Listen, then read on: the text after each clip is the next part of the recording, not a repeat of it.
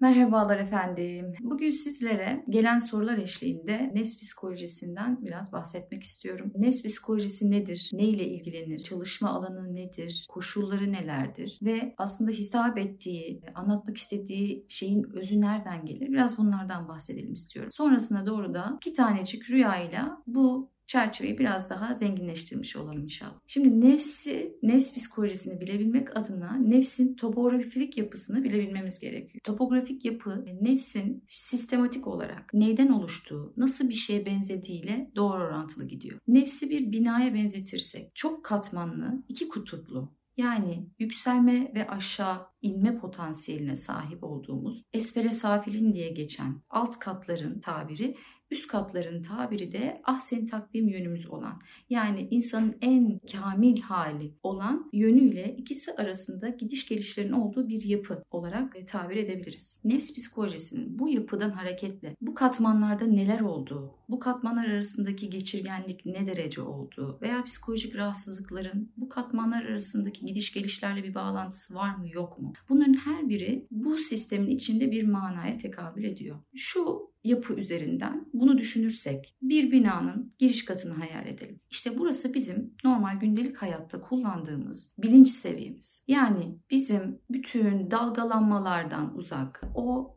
kaostan uzak, alt alemlerden getirdiğimiz kaygıların, korkuların, streslerinden uzak bir liman, güvenli bir liman olarak ve oda olarak tahayyül edelim. Bu odada ben şu an huzurluyum, güvendeyim. Ancak bu oda her an alt katlara geçirgenlik teşkil ediyor. Dolayısıyla alt katların bütün tesirleri veya oraya atılacak herhangi bir taşın sesi benim şu anki oturduğum konumu gergin halde yaşamama sebep olabiliyor. Çok güzel bir tabiri vardır Jung'un, ben çok severim. Alt orman çocukları der. Bu alt orman çocukları hani nerede, ne zaman, ne yapacağı belli olmayan, her an benim güvenlik alanımı tehdit edebilecek, her an benim psikolojimi alt üst edebilecek, işte nevrotik ataklar geçirebilmeme sebep olabilecek, yaşadığım bütün kaotik problemleri, kaotik kompleksleri vesaireleri her birini tetikleyip benim şu an güvenli şekilde oturduğum bilinç seviyemi dalgalandırabilecek yaramaz çocuklar gibi düşünelim. Ben bu halimde, güvendeyken bir anda yaşadığım herhangi bir e,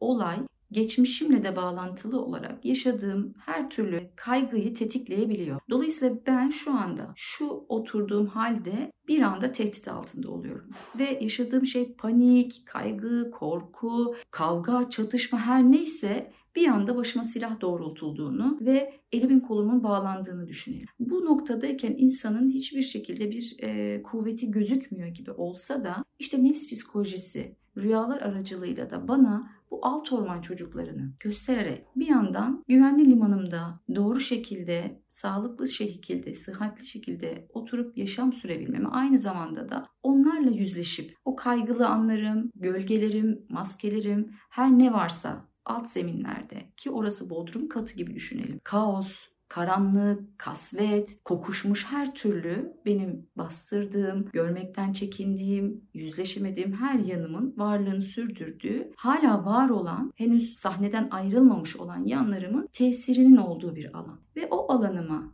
ibretle baktığım zaman, ki biz bunu rüyaları bu aşamadan sonra devreye soktuğumuzda rüyalar aracılığıyla görebiliyoruz. Ve bu aşamada ben onu, o yanlarımla yüzleşiyorum, o yanlarımı kabul ediyorum. Ve evet, varsın, seni sevgiyle kabul ediyorum, bana bir şey söylemeye çalışıyorsun. Yani eminim durduk yere yapmak istediğin şey beni huzursuz etmek değil. Evet, bir şekilde tetiklendin, varsın. Ancak ben sadece senden ibaret değilim. İşte nefs psikolojisinin en sevdiğim yanı, yani ben sadece alt alemden ibaret değilim. Evet, onlar var ancak benim her zaman bir yükselme potansiyelim de var. Bize kapı aralayan en güzel yanı da bu olsa gerek. Yani evet, ben bunlardan var, kabul ediyorum. Nasıl kurtulacağım? Yani hiçbir şansım yok. Batı psikolojisiyle nefs psikolojisinin ayrımı da burada çok keskin şekilde belirgin bir çizgiyle ayrılmakta. Nefs psikolojisi, Batı psikolojisinin ekleyemediği sadece iki şuur dışı kategoriden bahsederken Batı psikolojisi, alt şuur dışı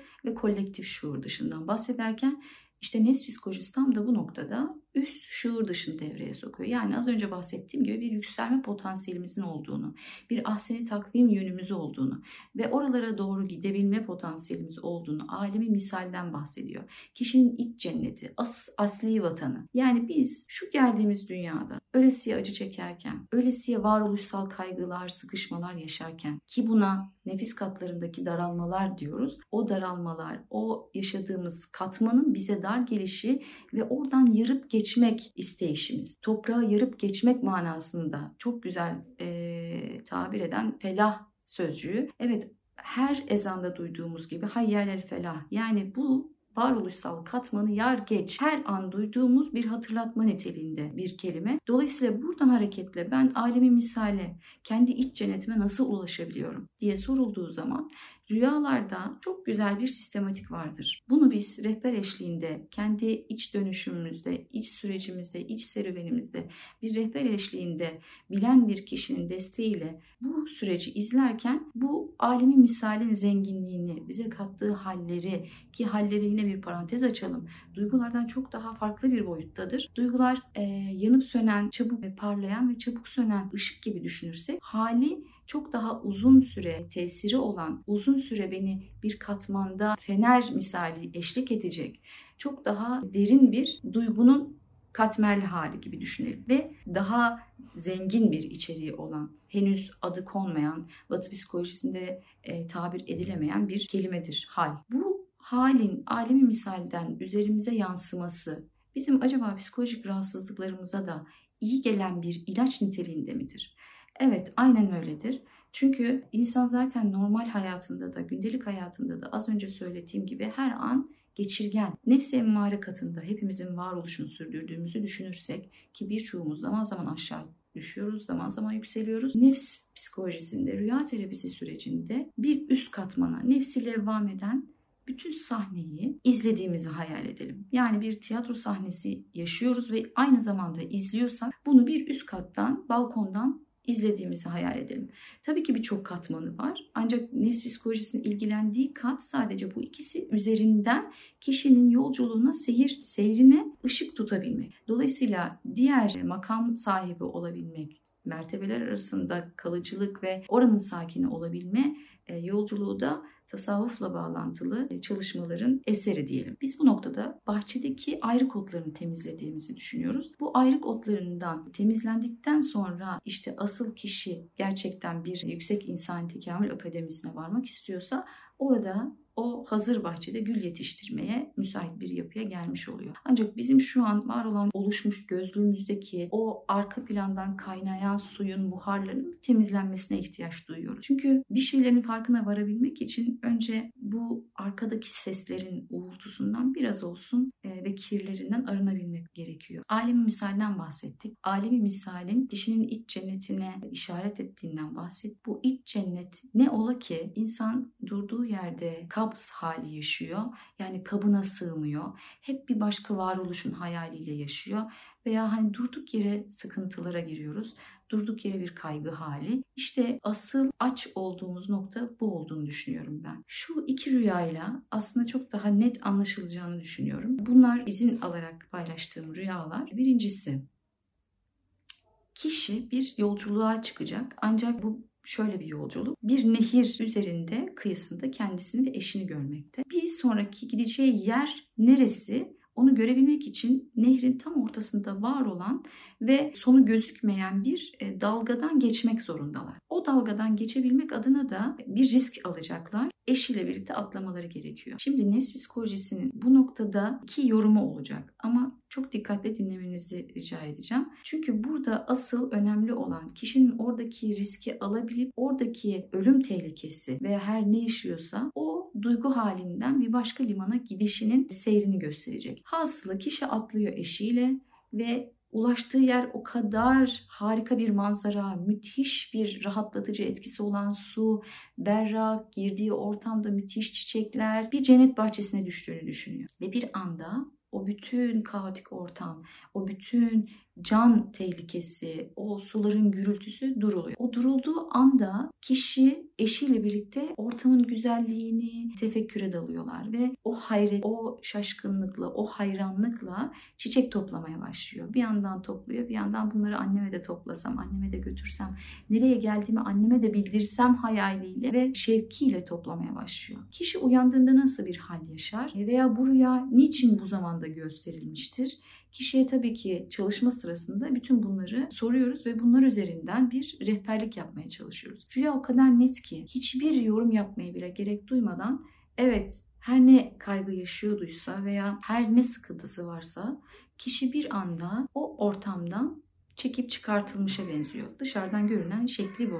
Ve bir yandan da bakıyoruz ki bir yolculuk. Hayatın iki yanını da göstermiş olabiliyor rüya bize. Yani evet dalgalı şeyler de yaşayacağız. Dalgalanmalar yaşayacağız. Belki can tehlikesine gireceğiz. Ancak bunlar geçici değil. Bizde zaten hayat üzerinden de beklenen şey dinamizm. Yani stabil olan her şey can sıkar, öyle değil mi? Bu devir bir anda kendini durgunluğa, güvenli bir limana ulaştırıyor. Kişinin gönül dünyasında da bütün gerginlikleri bir anda son bulabiliyor.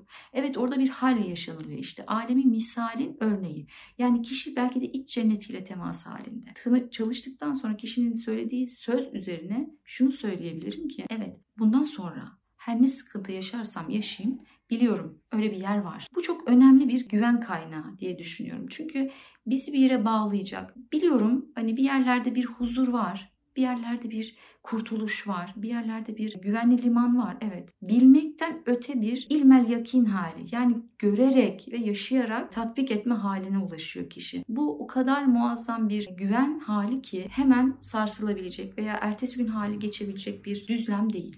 Kişi zaten bunu kendisi de teyit ediyor. Evet üzerimden bir hal bu ha- bir hafta bu hal kalkmadı diyor mesela. Bunları yaşayacağız. Bunlar belki de bizim psikolojik problemlerimizi, içinde bulunduğumuz kaygı durumlarını, duygu durum bozukluklarımızı, panik ataklarımızı veya yaşadığımız bütün o çalkantıları biraz daha hafife indirge- indirgeyecek, çok daha terapötik bir etkisi olan, belki de ilaç etkisi yaratan bir sistem. Bu rüyanın bir diğer açısından baktığımız zaman şu rüyayla devam edebiliriz.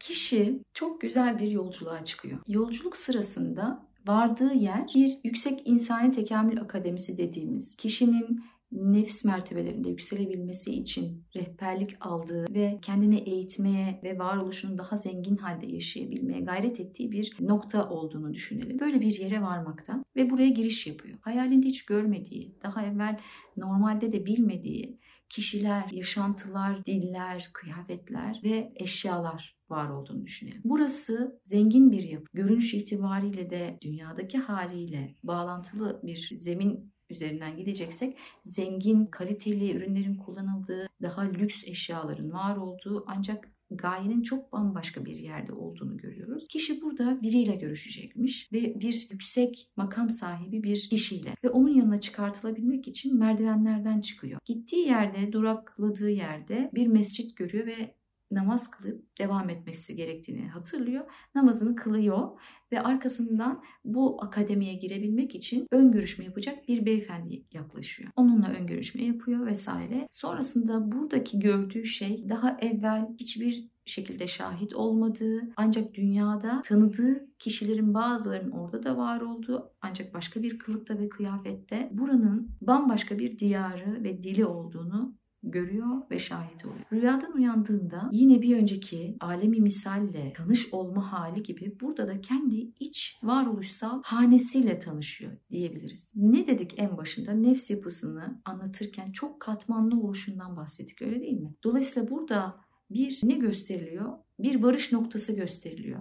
Yani bizim bu dünyaya geliş amacımız aramak ise, bir yere varmak ise, kendimizdeki var olan güzellikleri açığa çıkartabilmek ise, var olan bütün potansiyelimizi hakkıyla kullanabilmek ve eğitilmesi gereken taraflarımızı eğitebilmek adına böyle bir yola girebilmekse, kişi böyle bir arayışta ve varma noktasına doğru ilerlediğinde tezahür. Ancak biz bu kısımla çok fazla ilgilenmeyip psikolojik tahliliyle de daha çok bir arada bir yorum üzerine gitmeye, daha çok çok mahiriz. Bu noktadan baktığımızda kişinin iç varoluşsal süreçlerinde bir yükselme potansiyelinden haber veriyor ya bize. Dolayısıyla kişi önce kendi hanesiyle yüzleşiyor. Evet, bu hane senin iç alemin, iç hanen, iç binan. Dolayısıyla bazen rüyalarda içi çok eskimiş gözükebiliyor. Dışı çok harika, içi bakımsız kalmış olabiliyor. Evet, rüya bize diyor ki sen içini bu şekilde bakımsız bıraktın veya işte bu kadar için beslenmiş, düzenlenmiş, organize olmuş, her şey hazır artık seni yükselmeni bekliyor gibi bir yaklaşım da olabiliyor. Rüyalar kişiliğe delildir. Her kişinin kendi süreci üzerinden aynalama yapılır. Evet, rüyalarla aslında kişiye kendi kitabı okutturuluyor. Kendi kitabını okumak dediğimiz şey bize yazılan, bizim için yazılmış olan kitabın ve bizi okumanın karşılığı demek.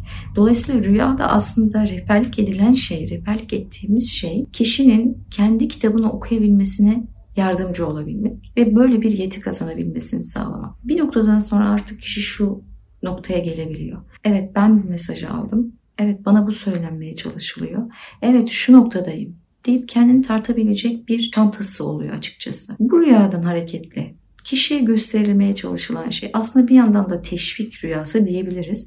Çünkü diyor ki sen girdiğin bu katmanda yükselebilme potansiyeline de sahipsin. Ve yolun oraya doğru da devam edebilir. Sen gayretini devam ettirdiğin sürece, yap denilen şeyleri yapıp yapma denilenlerden uzak olduğun sürece, bu sistemin yasalarına uygun hareket ettiğin sürece her zaman, her an bu kapılar sana açık ve sen her zaman bu kapılardan istediğin gibi çıkıp istediğin gibi bu süre serüvenini tamamlayabilirsin diyor. Evet arkadaşlar, burada en önemli şey, unutmamamız gereken şey ve ben kendi adıma söyleyebilirim ki beni tutan şey, beni ümit haliyle devam ettiren şey aslında her an hiç yılmadan, hiçbir düşmeye, çamura bulanmaya takılı kalmadan her an bu yükselişimizin bize açık oluşu. Evet, Batı psikolojisinden farkına değindiğimiz noktada da bir e, parantezle şunu da belirtelim. Gerçekten sadece alt alemlerden ibaret değiliz Batı psikolojisinin söylediği gibi.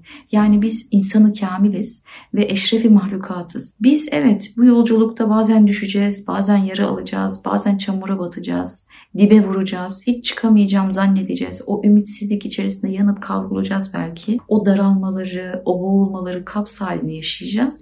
Ama bir yerden bir sızıntı şeklinde rüyalar aracılığıyla da bize her an evet düştün, düşmüş olabilirsin, ben seni görüyorum ve kalkabilirsin. Bileceksin, kalkabilirsin. Sana elimi uzatıyorum. Sana her an yeni potansiyeller yüklüyorum. Yeni doğan bebekler olur rüyalarda mesela. Bunlar tamamen yeni bahşedilen yeni yanlarımızdır, yeni kuvvelerimizdir. Bunların bu şekilde okunmasıyla kişiye bir ümit kapısı aralanır. Depresyonla belki bir güzel bir ümitle var olan sıkıntılarına ışık olur. Dolayısıyla bizim her an bu ümit ve korkuyu yaşayarak bu yolda en azından güvenle ilerleyebileceğimizin göstergesi ve limanı olmuş oluyor. Bugünlük benden bu kadar. Hepinize muhabbetlerimi sunuyorum. İnşallah Rabbim bu yolda her birimizin kitabını en güzel şekilde okuyanlardan eylesin, kitabına uygun yaşayanlardan eylesin, rızasından ayırmasın inşallah muhabbetlerimle.